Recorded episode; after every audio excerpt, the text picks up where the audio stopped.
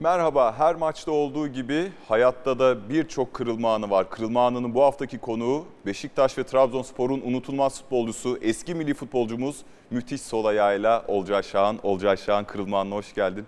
bulduk. Hayatının kırılma anı neydi? Hayatımın kırılma anı Almanya'da MS Duisburg'da oynarken e, ikinci lig takımında hoca beni düşünmezken hazırlık maçında iki tane hazırlık maçımız vardı. Son hazırlık maçlarımızdı. Orada forma şansı buldum ama Kulüp Brugge'e karşı oynuyorduk. Dakika 50 4-5 tane oyuncu değişikliği yapıyor hoca. Dakika 70 3-4 tane daha değiştiriyor. Dakika 80 ben tek başıma ısınıyorum. Ve diyorum kendi kendime benim burada ne işim var? Gideyim eski takım arkadaşlarımla futbol oynayayım diye düşünce içindeydim. Sonra kırmızı kart yedik. Dakika 85 1-0 mağlubuz. Hoca beni oyuna aldı. Son kişi genç oyuncu. Hadi onu 5 dakika oynatayım gibisinden. Orada to- e, dakika 90 sol taraftan iki kişiye çalım attım. Bir orta kestim. Sandro Wagner Bayern Münih'te oynamıştı. E, o benim takım arkadaşımdı. Kafayla 1-1 attı ve e, maç 1-1 bitti. Herkes mutluydu. 3 gün sonra da Köln'e karşı oynadık. Bu sefer dakika 60 1-0 mağlubuz yine. Bütün oyuncularla birlikte beni de oy- oyuna aldı hoca. Dakika 75-80 bu sefer Sandro Wagner benim önüme top attı. Kaleciyle karşı karşıya kalede Mondragon var. Heyecandan ne yapacağımı şaşırdım. Topa burunla bir vurdum. Çatala girdi. Maç 1-1 bitti yine. Ve o benim kırılma anımdı. Ondan sonra lig başladığı hafta beni kadroya aldı ve e, ilk defa forma şansı bulmuştum. İlk defa formu bulduğun güne gideceğiz ama ilk defa seçildiğin güne gidelim şimdi. Daha da başa saralım filmi ve bize o günü Osman Şahan abin anlatsın. Ben Fortuna Düsseldorf'ta oynarken 1994'te Olcay da babamla her zaman buraya gelip benim idmanlarımı seyrederdi. Sağ kenarında. O zamanki antrenörüm e, aynı zamanda altyapı sorumlusu bizim antrenmanımızı bırakıp Olcay seyretmeye başladı. Olcay sağ kenardan top sektirirken Olcay'dan o kadar çok etkilendi. Olcay o kadar çok beğendi ki idmandan sonra Olcay'la babamı alıp kulüp binasına geçip Olcay'ı 1994'te Fortuna Düsseldorf'a kaydettirdi. Bu Olcay'ın futbol hikayesi böyle başladı. Öyle başladı. Hatırlıyor musun o günü? Tabii Ne yapıyordun kenarda hani beni de görsünler, beni de seçsinler, beğensinler diye bir düşüncen var mıydı yoksa Yok. kendi başına takılıyor muydun? Abim benden daha yetenekli bir futbolcuydu. Ee, o da 16-17 yaşındaydı. Fortuna Düsseldorf onu seçmelere çağırmıştı. Beğenmişlerdi onu. O da büyük e, mahalle takımında oynuyordu diyebilirim. Ee, sonra abim orada idmanlara çıkınca annem, babam, ben abimi izlemeye gittik antrenmanda. Ben de yan tarafta e, duvara topu sektiriyordum, vuruyordum. Orada e, abimi çok beğendiler, abimi çok istiyorlardı. Sonra oranın e, koordinatörü geldi, babamla konuştu. Dedi, e, Osman'ı istiyoruz dedi, e, takıma dedi. Bu kim dedi, beni gösterdi. Babam dedi ki o da onun kardeşi dedi. Tamam dedi, ikisini de birden alalım dedi. Bu da dedi direkt altyapıdan başlasın dedi, futbola buradan başlasın dedi. Öylece ben de Fortuna Düsseldorf'ta futbol oynamaya başladım. Peki profesyonel futbolcu olacağını ne zaman anladın? Ya da ben bu işten para kazanırımı ne zaman dedin? Aslında ben 10 yaşında para kazanmaya başlamıştım e, futbolda. Bayer Leverkusen'a transfer olmuştum. E, ama tabii ben o paradan hiç haberim yok, ruhum duymamıştı. Babam çünkü alıyordu parayı. E, ben 18-19 yaşında futbolcu olabilirim, para kazanabilirim düşüncesine girdim. O zamana kadar ben sadece futbolu zevk, arkadaşlarımla keyif aldığım için oynuyordum. Ee, hiçbir zaman Aa, buradan para kazanırım, hayatımı kurtarırım gibi bir hiçbir düşüncem yoktu. Ee, B planı neydi peki futbolcu olamasaydın? B planım hiç yoktu. Ee, babamın da hiç yoktu B planı. Annemin vardı. Annem her zaman e, okula gitsin, meslek yapsın, e, çalışsın derdi. Babam da hep kaytarırdı. E, yok o futbolcu olacak, ben inanıyorum ona derdi. Okula gideceğime babam beni alırdı, özel hoca tutardı. Onunla e, özel itmanlar yaptırırdı, çalıştırırdı ki e, benim oğlum bir gün profesyonel futbol oyun- e, futbolcu olacak diye. Şimdi Fortuna Düsseldorf, Leverkusen Borussia Mönchengladbach ve 2008'de Duisburg. Ee, o günleri bilen, en yakından hatırlayan, senin de hayatına dokunmuş bir teknik adam var. Milan Šašić. Olcay ist ein beste Beispiel. Äh, Das ist sehr wichtig für junge Spieler, ein Talent zu haben, aber noch wichtiger, akribisch zu arbeiten, Wille zu lernen und sich weiterentwickeln äh, zu besitzen. Und äh, Olcay äh, hatte die Attribute. Allergrößte war seine Ehrlichkeit. Außenplatz und genauso mit Handlungen auf Platz nicht nur im Duisburg Pokalfinale zu spielen, du hast geschafft, Bundesliga äh, zu spielen, äh, du hast geschafft, in Türkei über die Jahre äh, sehr gut Fußball äh, zu spielen, äh, aber du hast äh, allergrößte geschafft, äh, du hast äh, Traum von jedem jungen Fußballer wahrgemacht, äh, für eigene äh, äh, Land, äh, für Nationalmannschaft äh, Fußball zu spielen. Und, äh, ja, äh, muss ich ehrlich sein, ein bisschen äh, stolz bin ich auch an dich und an unsere gemeinsame Arbeit bei Duisburg, weil äh, äh, für mich war das eine sehr, sehr ehrliche und vertrauensvolle äh, Zusammenarbeit. Liebe Olcay, äh, ich wünsche dir von Herzen alles Bestens und liebe Grüße an dich und deine liebe Familie. Dünyanın en iyi teknik direktörü değil Milan Šašić. Daha başarıları var ama senin için zannediyorum dünyanın en önemli teknik direktörü. Evet, öyle diyebiliriz. Çünkü beni futbolcu yapan hoca bu hoca. Ben MS Duisburg'da oynarken e, Borussia Mönchengladbach altyapısından gelmiştim. E, hocalar beni altyapı oyuncusu olarak görüyorlardı. Hocayı göndermişlerdi. E, sonra bir maçımız vardı, Greuther Fürth maçı. Orada da yeni, hocamız daha belli değil. Sonra e, yardımcı hoca dedi ki sana şans vereceğim dedi. Yeni hoca dedi bütün takımı dedi değiştirecek dedi. Komple dedi kadro dışı falan bırakacak dedi. Radikal bir karar alacak dedi. Şansını değerlendir dedi. Oyna dedi. Ben de o maçta iki gol attım. Hayatım yani profesyonellikte ilk gollerim.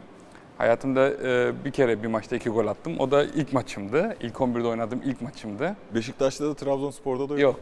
Kariyerimde yok. E, kariyerimde e, oynadığım ilk profesyonel maçımda iki gol attım. Bir daha da iki gol atmadım.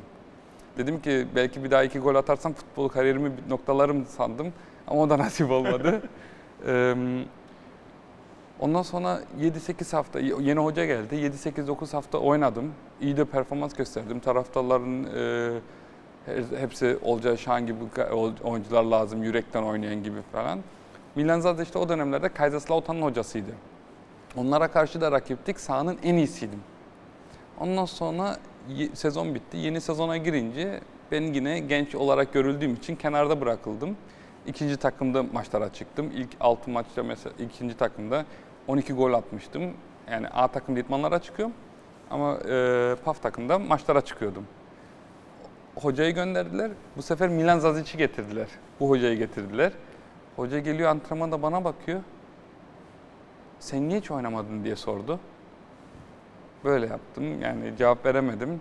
Sonra bir biraz soruşturdu e, karakterimi, kişiliğimi ve e, takım içinde biraz gözlemledi. Takım içinde beni kullandıklarını, iyi niyetliliğimi su, suistimal ettiklerini falan algıladı, gördü. Kenara çekti beni. Ve bana dedi ki, ben dedi sana dedi yol haritası çizeceğim dedi. Ben senin arkanda duracağım dedi. Ama sen benim sözümden çıkmayacaksın dedi. Tamam dedim. Formayı bana verdi. Takımların e, takımda her zaman kaptanlar olur 4-5 tane. Beni o 4-5 kaptanların içine koydu. Gençlerin kaptanı budur diye. Yol haritasını çizdi ve benim formayı bir kere üstümden çıkartmadı. Bu iyi niyet meselesi önemli. Suistimal de edilmiş. Evet. Sen hissediyor muydun? Türkiye'de böyle bir şey yaşadın mı? Türkiye'de böyle bir şey zaman zaman yaşadım ama yani e, her zaman üstünde durabiliyordum. E, görüyordum. Ona göre e, tepkimi e, verebiliyordum ama o zamanları gençtim. Alman takımındayım. Orada Almanlar daha ağır basıyordu ve e, görsen de görmemezlikten geliyordun. Kendini kullandırıyordun diyebilirim.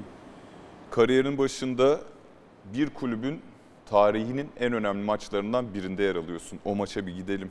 2011'de kupa finali Schalke ile Duisburg karşılaşıyor. Kısaca bir seyredip değerlendireceğiz. Sapa ein Missverständnis mit Papadopoulos. Und das ist die Chance. Die Chance für Schahan. Schahan! Ivica Banovic.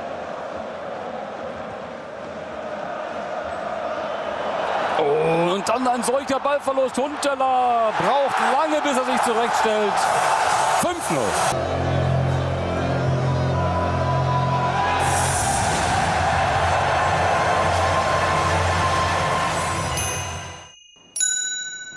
Manuel Neuer kupayı kaldırıyor.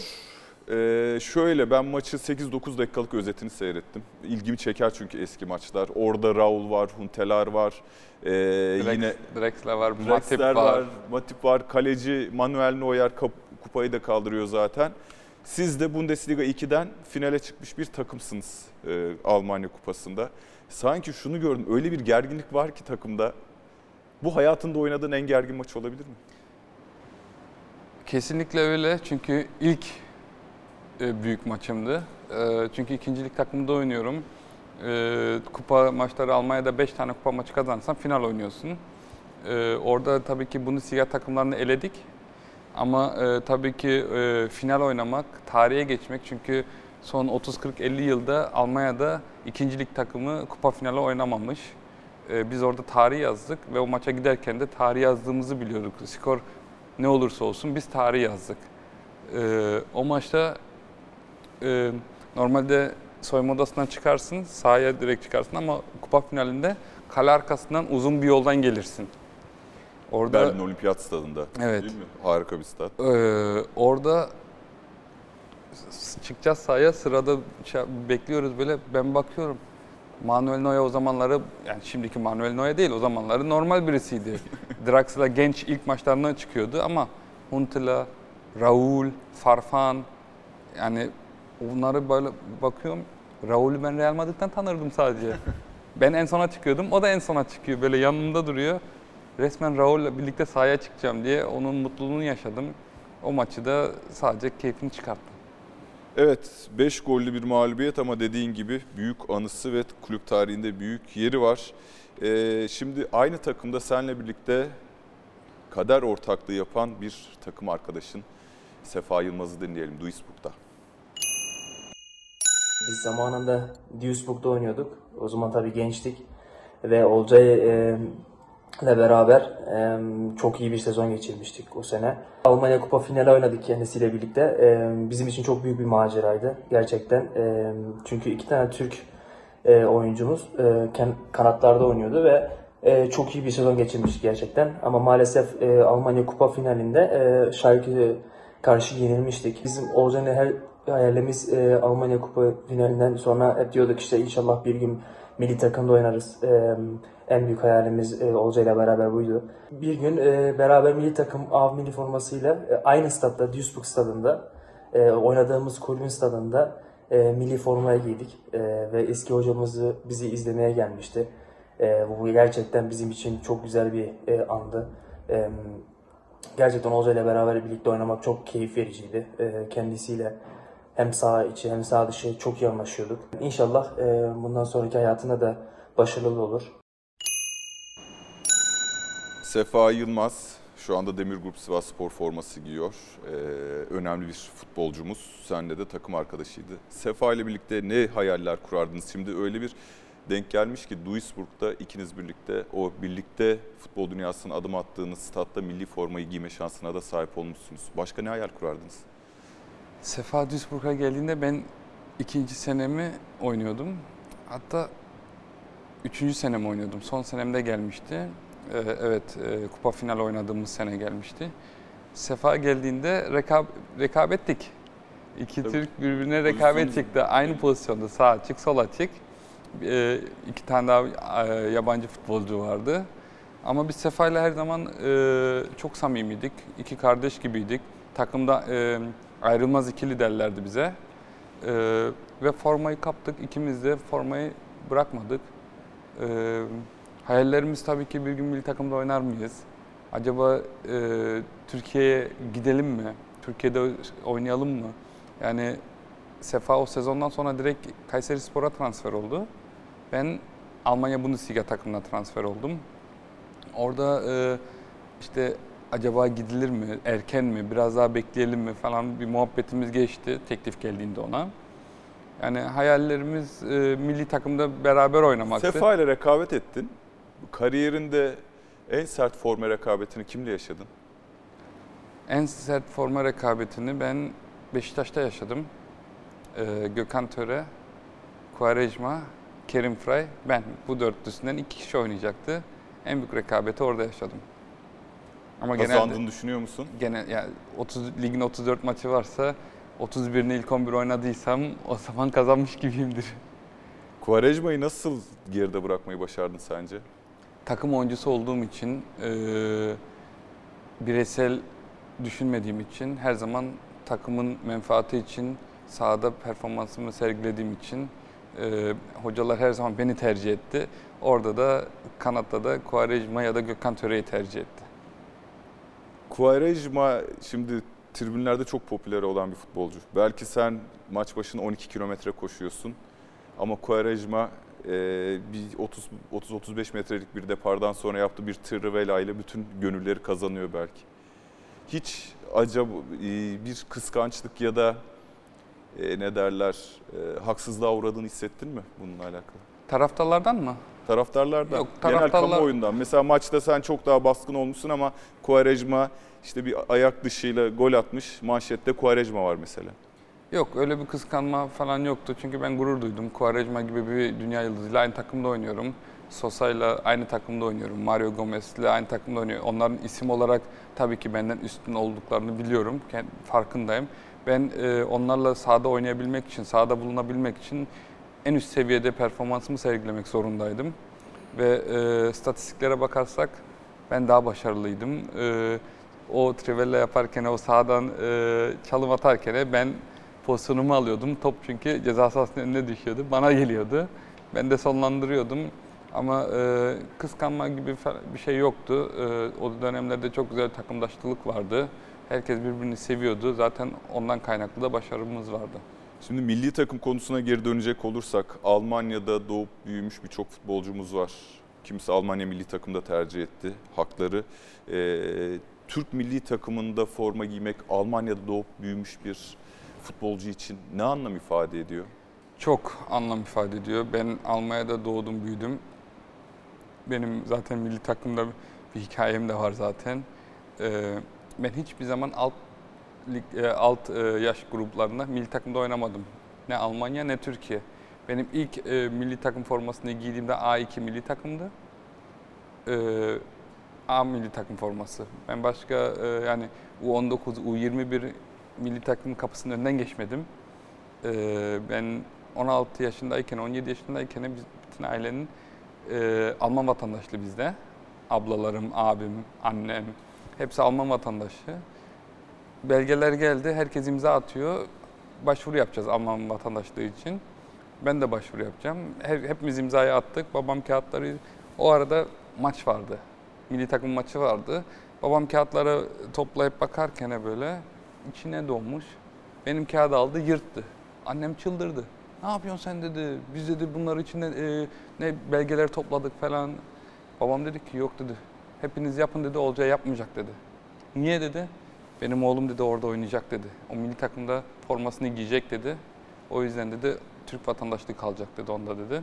Hiç Almanya'da oldu ki iki tarafta istiyor. Almanya'da oynamayı düşünür müydün? Yok, hiçbir zaman düşünmezdim. Çünkü ben Almanya'da benim dönemimde daha zordu her şey. Almanlardan daha çok böyle e, tepki alıyordun. Sana biraz yan bakıyorlardı. Yani benim dönemim son çağ. Ondan sonra zaten şu an her şey normal. Yani Türk, Alman aynı görü- görüntüde. Ama bizim dönemde, benden önceki dönemde de yani e, Almanlar sana bir tuhaf gözüyle bakıyordu. O yüzden hiçbir zaman ben Alman milli takımını seçmezdim. Yani düşünmezdim de çünkü aile olarak, terbiye olarak e, biz e, çok milliyetçi doğ- e, büyüdük. O yüzden hiçbir zaman benim için soru işareti olmazdı. Şimdi Duisburg'da kupa finali oynanıyor. Duisburg kaybediyor ama o takım kazanıyor aslında bireysel olarak. Sen de kazananlardan birisin. Bundesliga'ya Kaiserslautern'e transfer oluyorsun. Bundesliga kariyerinde yeni öğrendim. Zaten kariyerinde üst üste iki golün yok. Bundesliga kariyerinde de sadece bir golün var. O golü bir izleyelim ama ne gol. İkinci yarıda Kaiserslautern hata.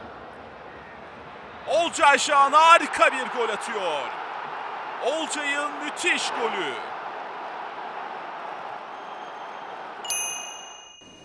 Olcay'ın müthiş golü müthiş sol ayağıyla atıyor. 11 Aralık 2011 Ee, muazzam bir gol. Bu gol kariyerinde ne değiştirdi Olcay? Çünkü biraz Türkiye'de tanınmanı sağlayan gol buydu herhalde. Evet, e, olabilir. 80 bin kişinin içinde oynuyoruz. E, Dortmund stadı çok ünlü bir stattır, bilinmiş bir stattır. E, o takım da çok güçlü bir takımdı. Hocaları Jürgen Klopp, Lewandowski, Götze, Blazikowski, Kagawa, onların en iyi dönemlerindeki Dortmund. E, ilk yarıda o maçta kaleye 4 tane şutumuz var ama nasıl? Köşe bayrağı, yok 10 metre üstten. Hepsini de ben yapmışım. Yani 4 şutumuz var, 4'ünde ben vurmuşum. Devrede e, moraller bozuk, şey yapıyoruz böyle. Hoca motive ediyor.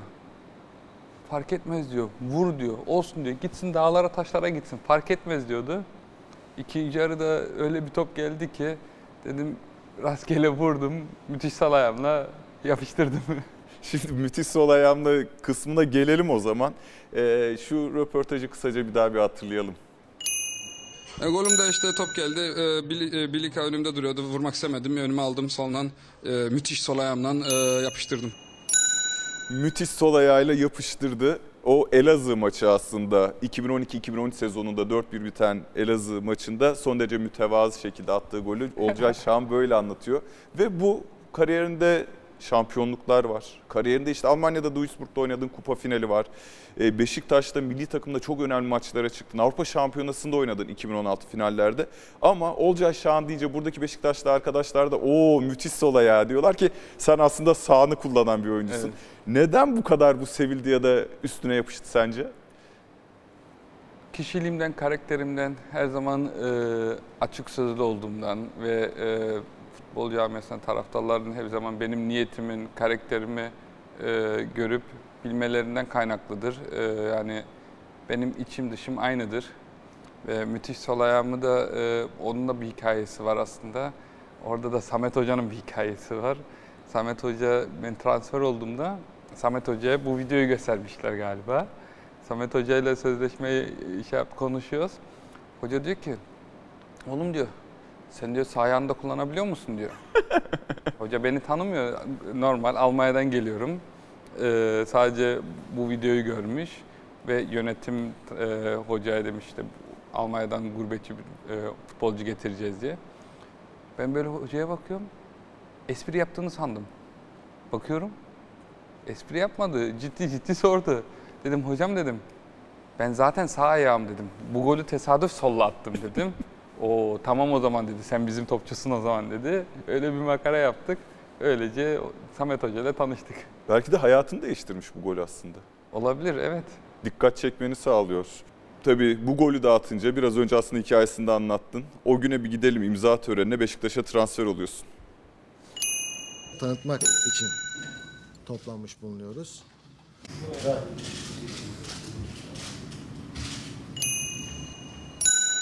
Olcay Şahan Beşiktaş'a imza atıyor. O anki duyguların neydi?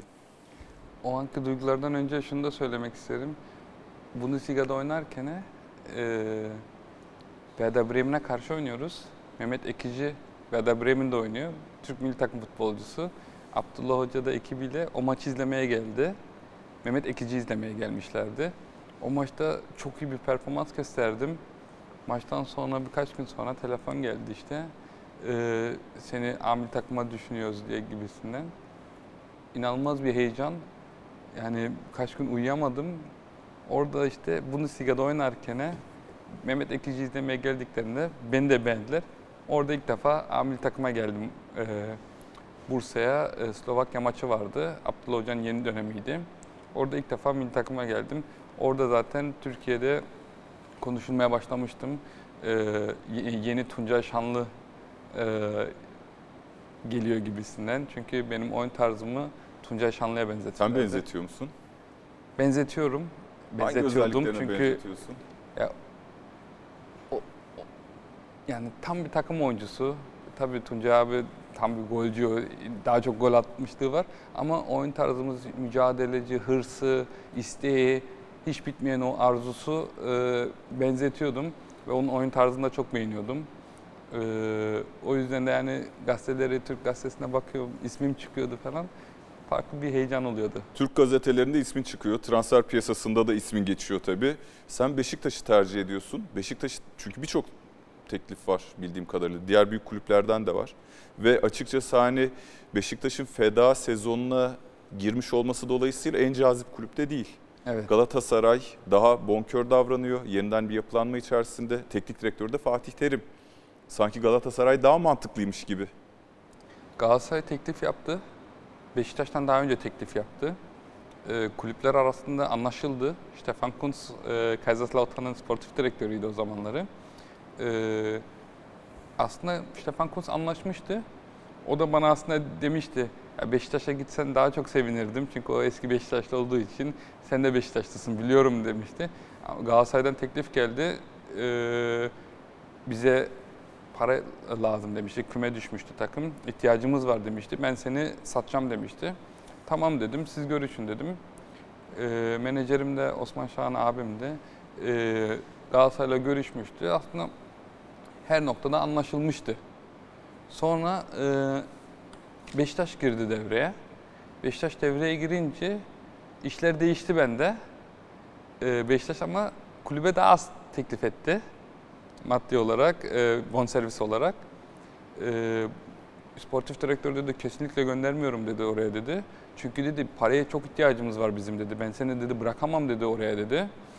E, benim de transferden alacağım ücret var. Yüzde e, yüzdesi vardı. E, dedim tamam dedim. Ben o zaman o hakkımı almazsam dedim. Aynıya denk geliyor dedim. O zaman ben istemiyorum parayı dedim. Ben Beşiktaş'a gideyim dedim. Ee, Beşiktaş'ın teklifi bana da daha azdı Galatasaray'dan. Ama Beşiktaş'ta feda sezonu, ben Beşiktaşlıyım küçüklüğümden belli beni amcam vefat etti Allah rahmet eylesin. Beşiktaşlı yaptı. Ben her zaman Türkiye'ye geldiğimde küçükken tatile geldiğimde her zaman İnönü Stadı'nın önünden geçerken sen bir gün burada oynayacaksın oğlum derdi. Ben de inşallah derdim ama hiç sadece hayal yani inanmazdım.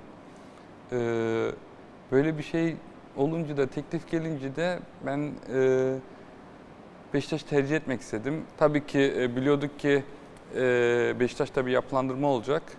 E, orada daha çok forma şansı bulabilirsin düşüncesi biraz vardı. Ama e, benim gönlüm Beşiktaş'ı istiyordu. Sonuçta Almanya'dan gelirken çoğu insan, çoğu futbolcu e, Galatasaray, Fener, Beşiktaş aynı gözle bakar. Hangisini, hangi taraftarıysan oraya biraz daha yakın olursun. Ben de Beşiktaşlı olduğum için Beşiktaşlı tercih etmek istedim. Ha bizim evde biraz e, farklı e, düşüncelere sahiplerdi. Galatasaray'a gidelim gibisinden de e, söz konusu oldu ama tercihi Beşiktaş'tan yana yaptım. İyi ki de yaptım. Yoksa ben Olcay Şahan olamazdım. Böyle bir kariyer olmazdı diye düşünüyorum. Şimdi o dönemden yakın bir arkadaşın o günleri anlatıyor. Maçtan bir gün önce Nevzat Demir tesislerinde toplandığımızda Olcay hep beni babasıyla birlikte alırdı. Arabaya bindikten sonra da Olcay'ın elinde bir kağıt vardı. Ben de kağıtta bir şeyler karalanmış, çizilmiş görüyordum ben orada. Ben de merak ettim Olcay dedim. Bu elindeki kağıt ne? O da bana kağıdı uzat- uzatıp babam bana yarınki maç için koşu yönlerini, nereye koşacağımı, nerede duracağımı hepsini çizdi. Ben de yanımda götürüyorum dedi. Ben de tabii o an kahkahalar atmaya başladım. Olcay da kahkahalar atmaya başladı. Ama gerçekten o kağıdı yanında alıp tesisin içine kadar götürdü. Çok güzel anlardı. Koşu yönleri, koşu alanları işe yaradı mı? Yani yaradığını düşünüyorum yani e, Süper Lig'de aşağı yukarı 45 gol attığım için e, babama da güzel hissi vermek için yaradı diyorum. Babam benim özel hocamdı yani. Ee, biz ben futbol oynuyordum ama babam benim hocamdı. Altyapıdan yani profesyonel olana kadar benim hiçbir itmanımı kaçırmazdı. Bütün itmanlarımı izler. Beni her antrenmana götürürdü. Antrenmanda ben hocadan korkmazdım, babamdan çekinir korkardım. Kötü itman yaparsam babam bana kızacak diye. Babamın da e, sağ kenarında duruşundan ben anlardım iyi antrenman mı yapıyorum, kötü müyüm diye. Böyle durup şöyle baktığı an anlardım ki babam sinirli. Daha çok antrenmanda kendimi yırtmaya çalışırdım. Ee, ve her zaman maçlardan önce şöyle yapacaksın, böyle yapacaksın, şuraya koşacaksın, çok geriye gelme, yoruluyorsun, ortada topu isteme, önde iste. Her zaman konuşurdu. Beşiktaş'a transfer oldum, Beşiktaş'ta müthiş oynuyorum. Hala aynısını devam ettiriyordu, hiç vazgeçmiyordu çizgisinden. Şimdi müthiş oynuyorsun. Fanatik Gazetesi'nin 3 Mart 2013 kapağını bulduk ve orada şöyle diyor. Dakika 90 artı 3 Niang pası veriyor, Olcan Şahan vuruyor ve İnönü yıkılıyor. İnönü'deki son derbi maçı ve sen Fenerbahçe'yi yenerken takımın 90 artı 3'te o golü atan isim olarak tarihe geçiyorsun. İnönü'yü yıkan adam. Bu cümle sana ne ifade ediyor? kırılma anını ifade ediyor. Çünkü bu maçtan önce 2-3 hafta öncesi var. Taraftarlar beni yuhluyordu. Yani e, İnönü artık sana bir deplasman gibi cümleler duyuyordum. Maçtan önce e, Ordu maçıydı galiba.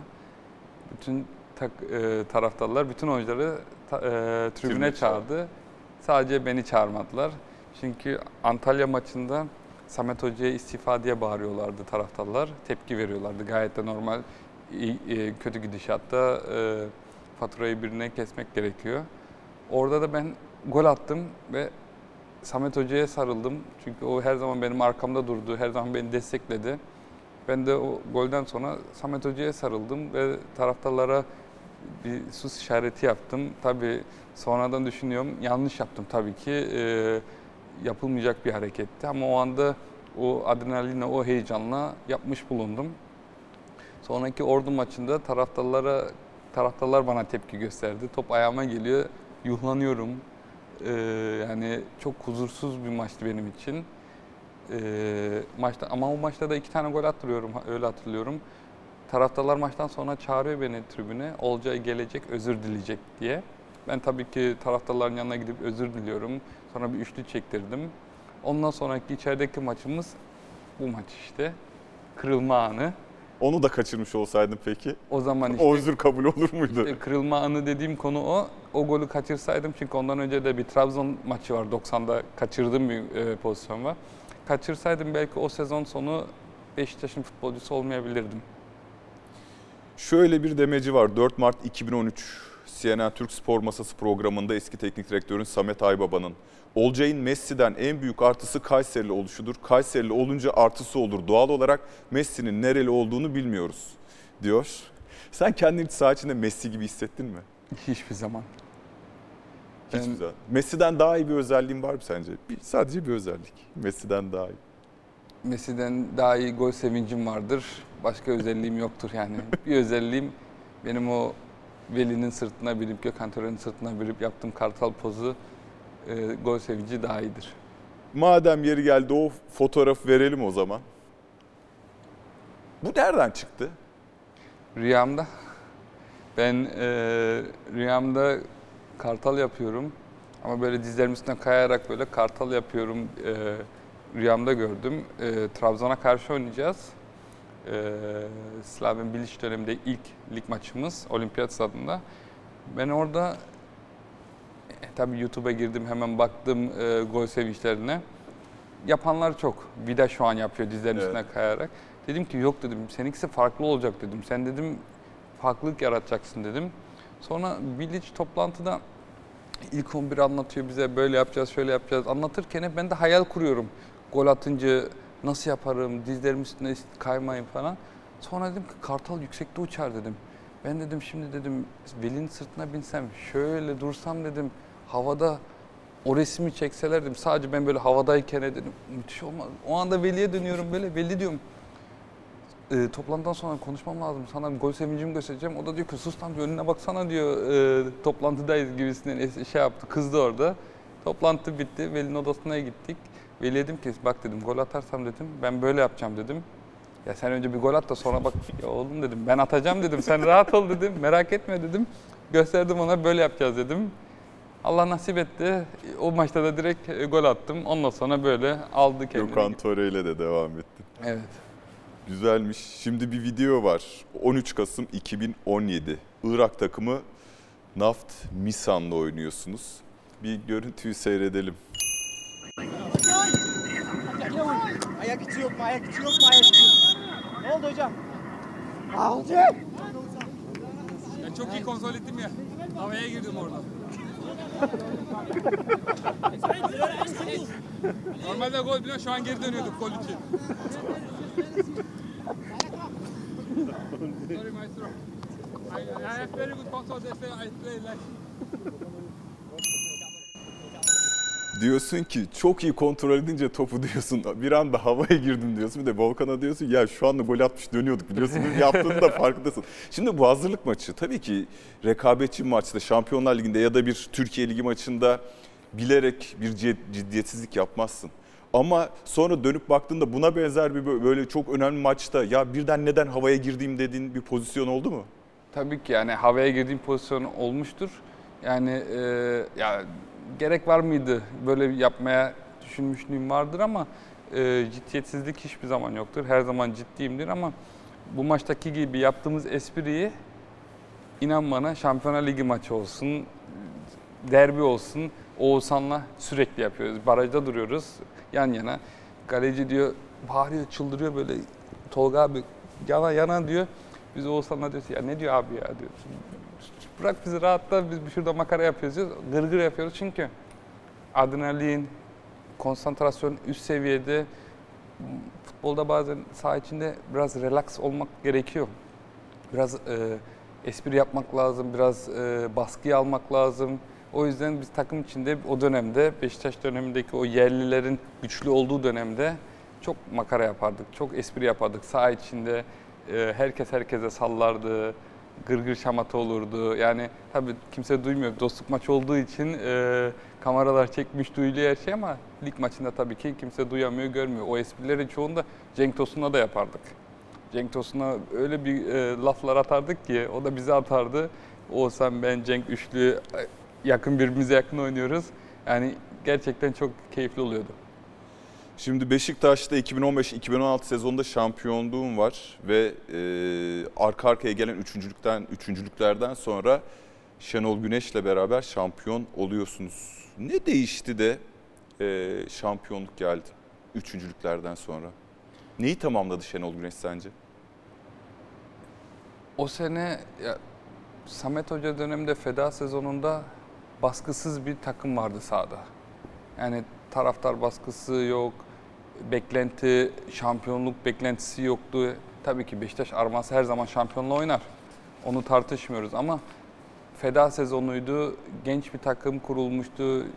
Çok oyuncu değişikliği vardı, isimler değişmişti. Her maçta 3-4 gol atıyorduk. Yani biz şampiyon olmadık ama o sene e, bütün Türkiye Menemen muhabbetini konuşuyordu. Beşiktaş Menemen e, maçlardan sonra Menemen yiyor gibisinden. Yani inanılmaz coşkulu bir futbol oynuyorduk. İnsanlara zevk veriyorduk futbol oynarken, televizyonda izlerken zevk alıyorlardı. Ve e, bunu e, ilk senede 5 atıyoruz, 4 yiyoruz. 3 atıyoruz, 2 yiyorduk. Maçlarımız hep böyle geçiyordu, hep gollü geçiyordu. Orada bir e, kemik kadro oluştu yerlilerde. Ersan, Serdar, İsmail Köybaşı, Veli, Oğuzhan, ben. E, sonra on, ondan sonraki sene Gökhan Töre geldi, Kerim Fray geldi, Cenk Tosun geldi. Yani yerliler hep üstüne katarak, güçlenerek devam etti. İbrahim abi, kaptan İbrahim Toraman vardı. Yani e, ikinci senemizde e, yerliler biraz daha güçlendi ve bu iki senede gerçekten tecrübe kazandı. Biz her maçı show yapıyoruz, inanılmaz futbol oynuyoruz, tiki taka oynuyoruz ama derbiye çıkıyoruz. Bir derbi galibiyetimiz yok. Doğru. Çünkü yerlilere bakıyoruz. Cenk, Kerim, Gökhan, ben, Oğuzhan E biz derbi oynamadık ki hiç. Ben Almanya'dan gelmişim, Oğuzhan İngiltere'den, Cenk Antep'ten gelmiş. Yani derbi havası bambaşka bir hava. O iki sene biz e, onun tecrübesini kazandık ve Slaven Bilic döneminde Avrupa'da da başarılı olduk. Liverpool'u eledik, e, başarılı gittik, tecrübe kazandık.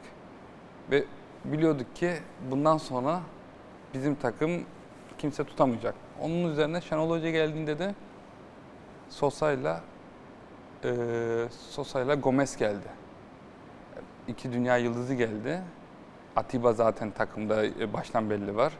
Stoper'de Marcelo geldi.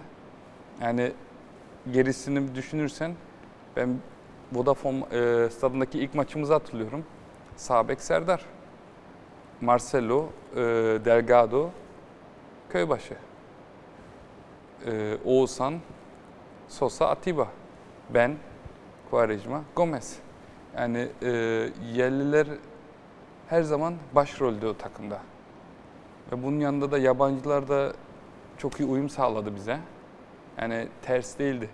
Yerliler yabancılara ayak uydurmadı. Yabancılar yerlilere ayak uydurdu. Ve doğru bir hocayla başarı geldi. Şimdi Olcay Şahan bir sergen değildi ama daha fazlasıydı. 14 Ocak 2017 Volkan Ağar'ın yazısı. Seninle ilgili şöyle bir değerlendirmesi var. En son 10 numarayı giyen Türk futbolcuysa Sergen Yalçın'dı. Yani 10 numaranın sağdaki yükü ağırdı Beşiktaş'ta. Olcay da bunun farkındaydı sahaya her çıktığında. Trabzonspor'a transferinin ardından yaptığı basın açıklamasında da o formayı 4,5 sene boyunca sırtına her geçirdiğinde bu yükün farkında olduğunu dile getirdi. Zaten Beşiktaş taraftarlarının Olcay'ı bir türlü sevememesinin nedeni biraz buydu. Sahada 10 numara giyip beklenen 10 numara işleri yapamamasıydı. Fakat çok daha başka önemli işler yapıyordu Olcay sahada. Ebi Sergen değildi ama sahada hep 10 numara işler yaptı.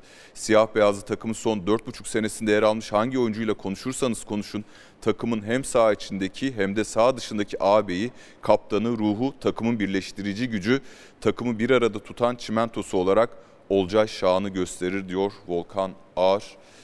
Bir kere 10 numarayı sen mi istedin, sana verdiler mi? 10 numara formasını bir- yani ben yeni geldiğimde birkaç kişi istedi. Yani e, Samet Hoca o konuda çok rahat e, davrandı.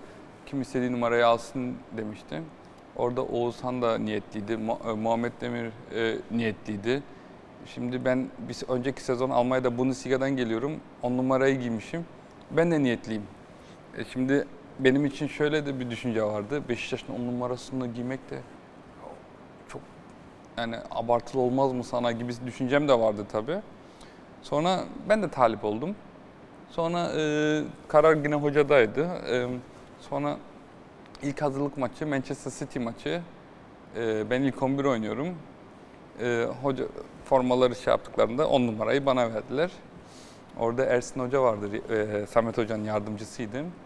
Bana dedi ki Ersin Aka şu an Ankara Demir'de. E, dedi ki hadi bakalım dedi. Göster bakayım 10 numaraya layık olduğunu dedi. Manchester City maçına çıktık. Hazırlık maçı inanılmaz bir maç çıkarttım. Çok iyi oynadık. Takım halinde iyi oynadık. Maçtan sonra bir mutluyum. Sanki şampiyon olmuş gibiyim. Yani Beşiktaş formasında ilk defa sahaya çıktım. Çok da iyi performans gösterdim. Sonra hoca dedi ki bu formayı bir daha çıkartmazsın sen dedi. Hadi hayırlı olsun dedi. Orada 10 numarayı giyeceğim belli oldu. Tabii ben o 10 numara formasını e, dördüncü senemden sonra çıkartmayı düşündüm. Ben o formayı Sosa'ya vermeyi düşündüm. Çünkü e, biraz baskı hissediyordum. İyi gitmediğinde hemen bana sallıyordu insanlar. Medyadan e, sa- otomatikmen tepki geliyordu. E, bu Beşiktaş'ın on numarası değil gibisinden. Ben her zaman elimden gelen en iyisini sahaya vermeye çalıştım. Ben ama diyorum ki 11 numarayı giyseydim e, taraftarların, insanların gözünde daha da hoş bir futbolcu olabilirdim diye düşünüyorum. Çünkü ben hiçbir zaman e, bir 10 numaraya layık olmadığını düşünüyorsun sen teknik anlamda. Olduğumu düşünüyorum. Ama 10 numaraya oynayan göze hoş futbolu oynamıyorum. Ben saha içinde 10 numara işler yaptığımı her zaman inanıyorum. Takım oyuncusu olduğum için her zaman etrafındaki oyuncuları yüzde yüz e, pozisyona, onları e, performansını daha yükseltebilecek işler yaptığımı her zaman inanıyorum. Her zaman da inandım ama ben bir Alex, bir Hacı e, topu alayım da hareket yapayım, bir Quaresma gibi arkaya o oyuncu değildim. Ama on numara formasını giyince herkesin beklentisi o. Frikikten çatala atacak, yok e, bakmadan şöyle yan pas atacak. Ben o değilim. Ben basiti yapmakla e, mükellefim. Benim için basiti yapmak, zoru yapmaktan daha zordur. Çünkü futbolda zoru yapmak, başarmak yani yaparsın zor tesadüf şey basit olur. oynamak derler. Ama basit oynamak zoru yapmaktan daha zordur. O yüzden ben her zaman o yolda e, devam ettim, ilerledim. E, Sosa da orada bana aslında güzel bir örnek oldu. Bana kızdı. Çünkü Sosa dünya yıldızı. Almanya'da oynamış, Ukrayna'da oynamış, İspanya'da oynamış, her yerde oynamış. Bütün ülkelerin en iyi takımlarında oynamış ve bana diyor ki sen diyor kafayı mı yedin diyor. Sen diyor o formayı diyor kimseye vermiyorsun diyor. Bana hele hiç vermiyorsun diyor. Sen diyor Beşiktaş'ta olduğun sürece diyor o forma senin sırtında olacak diyor. Sen diyor kimseye diyor bak e, e, başaramadı yok e, kaçtı korkak dedirtmeyeceksin kendine dedi. Sen de her şeyi kanıtladın dedi. Sen de 4 senedir buradasın dedi. 35 gol atmışsın dedi. Ve dedi bunu dedi senin pozisyonda hangi oyuncu söyleyebilir dedi. O yüzden dedi sen bu formanı dedi hakkını veriyorsun dedi. Ve ben gurur duyuyorum senin bu formayı giydiğin için dedi.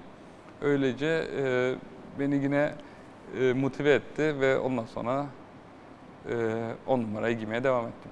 Sence arana Beşiktaş tribünleriyle ne zaman bir soğukluk girdi? Hani bu on numara bir şey olmuş. Ne derler bahanesi de olmuş olabilir. Zaman zaman çünkü protesto edildi. Ya futbol içinde her zaman olan şeyler, protesto edilmek, e, kötü sonuçlarda taraf taraftarların tepki vermesi ama benim hiçbir zaman taraftarlarla e, aram kötü olmadı, olamaz. Yani benim tarafımdan hiçbir zaman olmadı. Tabii ki e, bazen yuhlandığımı hatırlıyorum. E, yani sağdan çıkıp soyunma odasında eve giderken gözyaşları döktüğümü de hatırlıyorum. E, Hangi maç olduğunu hatırlıyor musun? e, En çok ne üzdü seni? Yani bireysel tepki en çok mi? en çok üzen şey dostluk maçı. Milli aradayız. Milli ara mıydı?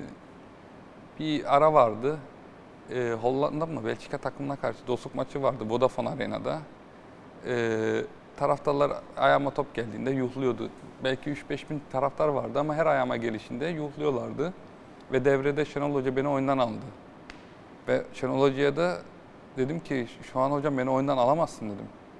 Şu an dedim taraftarlar onu istiyor dedim. Beni dedim bitirmeni istiyor dedim. Ve sen dedim onu yapıyorsun dedim. Ben şu an sahadan çıkmamam lazım dedim. Tabii Şenol Hoca da gereken cümleleri kurdu bana karşı. Ee, tamam hocam haklısınız dedim. O gün işte e, çok üzülmüştüm. Zaten onun devamında da devre arası Trabzon'a transfer oldum. Yani oyundan almasaydı daha farklı olabilir miydi? Çünkü devrede e, bir grup taraftar yuhlamıştı. Öbür taraf e, da beni destekliyordu, alkışlıyordu. Hatta devrede beni tribüne çağırdı. Orada aslında iş çözülmüştü de ikinci yarı sahaya çıkınca pozitife döneceğine inanıyordum. Ve orada da e, hoca beni oyundan alınca, beni koruma amaçlı aldıktan sonra da e, ne oldu, ne olacağını bilemiyorum. O yüzden de e, o maçtan sonra e, üzülmüştüm. Çok üzülmüşsündür ama en çok üzüldüğün maç bu- o maç olabilir mi şimdi anlatırken? Yani duygusal olarak, sportif anlamda değil ama Tabii ki dostluk maçı yani hiçbir anlam taşımayan bir maçta bunu yaşıyorum. Yani e, elde ettiğim başarılar yani kimsenin göz önüne gelmiyor o anda. Sadece hırsla tepki yiyorsun. Feda sezonunda gelmişim. Şampiyon olmuşuz ve şampiyon olduğumuz sene 8-9 tane gol atmışım. Ondan sonraki sezon bunu yaşamak e, gerçekten çok üzü- üzücüydü. Onun üzüntüsünü yaşadım bayağı. E, sonra devre arası da e, evet oraya geleceğiz. Trabzon'a transfer Keşke oldum. on numara giymeseydim dediğin oldu mu? Böyle sonra düşünürsem hayır. Zaman zaman anlık ya keşke giymeseydim belki e, farklı olabilirdi diye düşündüm. Ama gururla taşıdım o formayı. Seneler içerisinde feda sezonda geldim dedin ve işte aslında nüvesini senin gibi genç Oğuz Han gibi genç e, futbolcudan oluşturduğu takım bir anda Gomez'li, Quaresma'lı, sonrasında Talişka'da böyle yıldızlar topluluğuna dö- dönüşüyor ve sen de ayrılıyorsun. Gözden mi düştün sence? Ya da sana ihtiyaç mı kalmadı? Hani biraz önce Metin de abilik yapıyordu. Sen dedin Menemen şimdi artık belki o dönem Menemen yeniyordu. Gomez geldi ardından başka yıldızlar da geldi. Menemen yenmiyor. Belki tesislere sushi ısmarlanmaya başladı. Yani misyonunu mu tamamladın sence Beşiktaş'ta? İhtiyaç kalmayınca da seni kapı önüne mi koydular? Yok kapı önüne koy- koymadılar da yani e, yani ben Beşiktaş'tan hiçbir zaman ayrılmak istemedim. Ben hiçbir zaman da ayrılmazdım. Beşiktaş beni gönderene kadar ben Beşiktaş'ta kalmak isterdim. E, o dönemde e, ligde 17 maç oynadık. 17 maçın 12'sini lig 11 oynadım. 2-3 maç yedekten girdim. Yani normal oynuyordum yani hiçbir sıkıntı yoktu. Devre arası yani ben de anlam veremiyorum nasıl oldu. Yani düşünüyorum hani iki gün içinde transfer oldum. Yani ben bile şaşırdım nasıl oldu birden diye. Ama bazen hayatta oluyor böyle şeyler. İçine sindi mi ayrılış şeklin Beşiktaş'tan? Yani yüzde yüz sindi diyemem. Ee, üzüldüm tabii ki. Zaten e, takımdan arkadaşlarımdan veda ederken bir, e, bir videosu da var onun. E, gözyaşlarımı tutamıyorum. İnşallah şampiyon olursunuz gibi. Bir videoyu seyredelim o zaman. Madem geldi. Çok güzel var. İyi günde kötü günde birlikteydik. Aileden daha çok sizi gördüm. Çok üzgünüm şu an gittiğim için. Ama hayat öyle. İnşallah şampiyon olursunuz. Sonuçta benim de katkım olacak.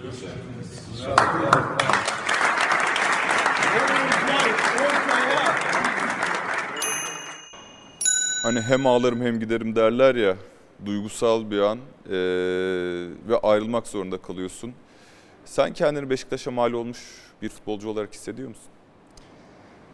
Yani ben her zaman Beşiktaş'a layık bir futbolcu olduğumu düşünüyorum. Ee, ve o camia için elimden gelen en iyisini yaptığımı düşünüyorum. Ve ayrılırken çok üzüldüm.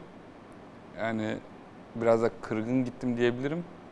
Ama Trabzon'a imzayı attığım gün, Trabzon'a taraftarlarla buluştuğum ilk an itibariyle eee, ne kadar sevildiğimi, ne kadar eee, büyük bir futbolcu olduğumu yani kendimi kanıtladığımı hissettim. Çünkü Trabzon taraftarları beni çok inanılmaz karşıladı ve o devre arası geldim. 12 maçta 9 galibiyet, 8 galibiyet, bir beraberlik yani inanılmaz bir e, performans sergiledik ve taraftarlar beni gerçekten yani büyük bir futbolcu olduğumu, e, gerçekten yıllarca Beşiktaş'ta kendimi kanıtladığımı hissettirdi. Ve Trabzon'da oynarken bile Beşiktaş taraftarların beni nasıl desteklediğini hissettim. Ve orada gerçekten anladım ki gerçekten Beşiktaş taraftarları beni e, çok sevmiş. Trabzon'da işler iyi başlıyor. İyi gidiyor. Sonrasında bir düşüş var ama Trabzon günlerinde şunu biliyoruz ki yanına aldığın, koruyup kolladığın ve belki kariyerlerinde basamak çıkmalarını sağladığın futbolcular var. Onlardan birisi Uğurcan Çakır. Seninle ilgili bir anısı ve düşünceleri var. 18-19 yaşlarında Olcay abi buradayken o zaman 3. 4. kaleciydim henüz. Ee, bir Fenerbahçe maçı öncesi Olcay abiyle restoranda konuşurken gol atarsam primin hepsi senin dedi. Ben de o zaman araba alacaktım. Ee, biraz paraya ihtiyacım vardı. Ee, Fenerbahçe maçında Olcay abi gol attı. Berabere bitmişti sanırım. Ve bütün primini bana verdi. Ee, araba almamda yardımcı oldu. Çok güzel bir anıydı. Çok özeldi benim için. Hala unutamıyorum yani onu. Zaten Olcay abi buraya gelince bize çok abilik yaptı. Bütün genç oyuncular, bütün altyapıdan çıkan oyunculara abilik yaptı. Hepimiz onu çok seviyorduk ve çok saygı duyuyorduk. Zaten kişiliği çok güzel bir insan. Ee, hatta futbol bıraktıktan sonra onu da aradım. Dedim ki artık ben de çocuklarıma anlatırım dedim. Olcay Şahan'a kaptanlık yaptım. o da çok güldü. Ee, dediğim gibi onu çok seviyoruz. Özleyeceğiz onu. Zaten hala da ir- irtibattayız. Ve iyi yayınlar tekrar. Olcay abim öpüyorum seni. Şimdi seninle ilgili telefon görüşmeleri yaparken insanların senin hakkındaki genel fikri çok yardımsever olman, çok iyiliksever olman, gençlere sahip çıkman. Sana sahip çıkan oldu mu? gençliğinde? Yok. Baban dışında tabii ki aile üyeleri dışında takımda. MS Duisburg'da Ivica Grilic diye bir futbolcu var. O bana sahip çıktı, abilik yaptı. Ee, yani ben Yusuf Yazıcı'ya, Abdüş'e ya da Uğurcan'a yaptığımın aynısını o da bana yaptı. Birileri beni kırmaya çalışırken, yemeye çalışırken takım kaptanıydı. Her zaman karşı çıktı ve her zaman beni kolladı.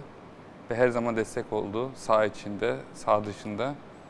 Ve e, aynısını ben de yapmaya çalıştım. Çünkü e, o güveni hissedersen özgüvenin daha artıyor, daha iyi oluyor. Sağ içinde performansın daha iyi oluyor.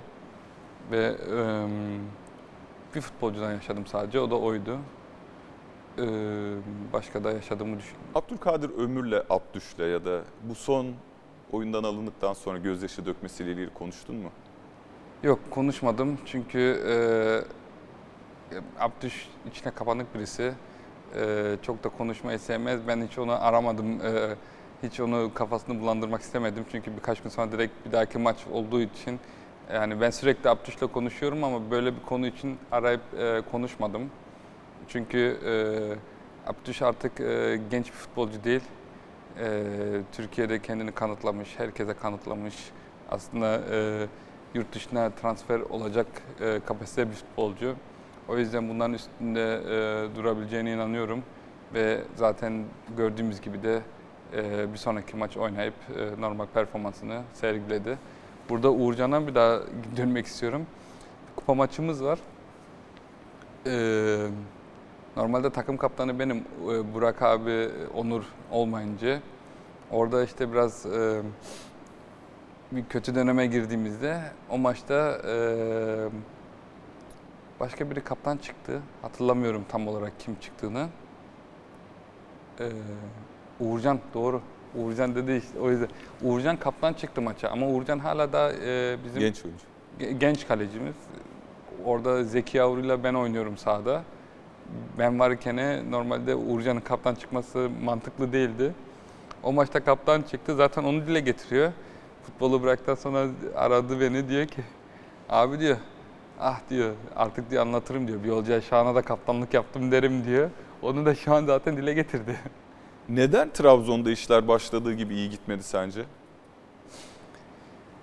Trabzon'da e, yapılandırmaya e, gitti ve orada e, farkındaysanız Burak abi, Onur, ben üçlümüz e, kadro dışı kaldık. Orada e, maliyetleri düşürmek istediler. Ba- başka konular da devreye girdi. Orada başka nedenler vardı ama taraftarlarla, hocayla ilgili değil, daha çok başka sorun vardı. O da bize denk geldi diyelim. Beşiktaş'ta olduğunu hiçbir zaman saklamaman sence Trabzon'dan ayrılmanda etkili oldu bir faktör oldu mu? Hiçbir zaman e, faktör olmadı. Trabzon taraftarları beni biliyordu Beşiktaşlı olduğumu ve e, ben Galatasaray maçında çıkıp Trabzon sahasında, statta kol basılı oynadım taraftarların önünde. Yani e, ben ayak e, uydurabilirim her tarafa. Benim Beşiktaşlı olduğumu hepsi biliyordu ama Trabzon'u nasıl benimsediğimi, nasıl sevdiğimi, o forma içinde e, ölüme kadar yolum olduğunu biliyorlardı. Onu hissettirdim onlara. Onlar da onun karşılığını sevgisiyle geri bana. Zaten Beşiktaş'a karşı gol attığımda Trabzon formasıyla e, Vodafone Arena'da gol attığımda bütün stat alkışladı ve Trabzon taraftarı da alkışladı benim. O gün benim için aslında hayat bitmişti. Çünkü e, yani o an yaşar mıyım hayalini kuruyordum. Beşiktaş stadına gol atıp başka bir formayla çıkıp gol atıp ve bütün stat seni alkışlar mı hi- hissini, düşüncesini yaşıyordum. Ve gerçekten de öyle oldu. Ve o an benim için hayatımda unutulmayacak anlardan, en önemli anlardan biri. Gol atıyorsun Beşiktaş'a ve gole sevinmiyorsun. Ee, tabii bir anlamda bütün Beşiktaş kariyerinde temize çekmiş oluyorsun alkışlanınca herhalde değil mi? Evet. O duygu da çok farklı bir duygu. Sonrasında çok erken bir yaşta aslında 34 yaşında aradan e, Denizli ve Malatya kulüpleri de geçtikten sonra bırakmaya karar verdin. Neden bu kadar erken yaşta senin gibi e, çok az sakat, hiç sakatlık yaşama, Son senemde bir son sakatlık senede bir sakatlık yaşadın. Niye bu kadar erken?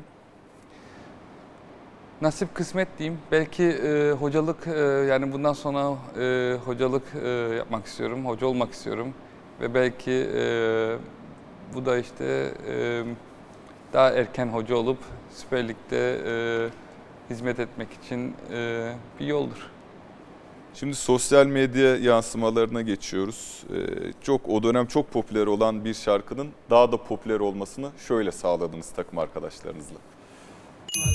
Yazarım derdimi kendime Hop Kaderimden de bu derdine Fakir yar olmuyor zengine Diyor davul güle dengi dengine Bak kalbimde cengine Yine kalmışım kendi kendime Sensiz çare derdime Verdiğim ömrüm derdime Yine kalmışım gece bir başıma Kadro şöyle Necip, Cenk Tosun, önde Oğuzhan Özyakup ve Olcay Şahan dörtlüsü APO'nun şarkısını söylüyor. E, Necip dışında yurt dışında doğmuş büyümüş arkadaşlar. Daha mı kolay oluyor sizin iletişiminiz? Yurt dışında doğup büyüyen insan Türkiye'ye gelince Aslında yok. Ee, Ben Trabzon'da da oynadım. Orada da çok yerli futbolcular vardı. Ee, Beşiktaş'ta da çok yerli oyuncular vardı. Yani kafa dengi e, yani hepimiz birbirimize yakındık. Herkes birbirine çok iyi anlaşıyordu. Abi kardeş gibiydik. O yüzden yani yurt dışı e, gibi bir konu yok. Çünkü e, gerçekten herkes herkese çok iyi anlaşıyordu. Ben Trabzon'a gittiğimde yani Beşiktaş'ta daha çok gurbetçi e, vardı ama Trabzon'da mesela hiç yoktu. Ve aynı e, arkadaşlık Yusuf Erdoğan, Okay, Yusuf, Abdüş, Uğurcan, Uğur Demirok.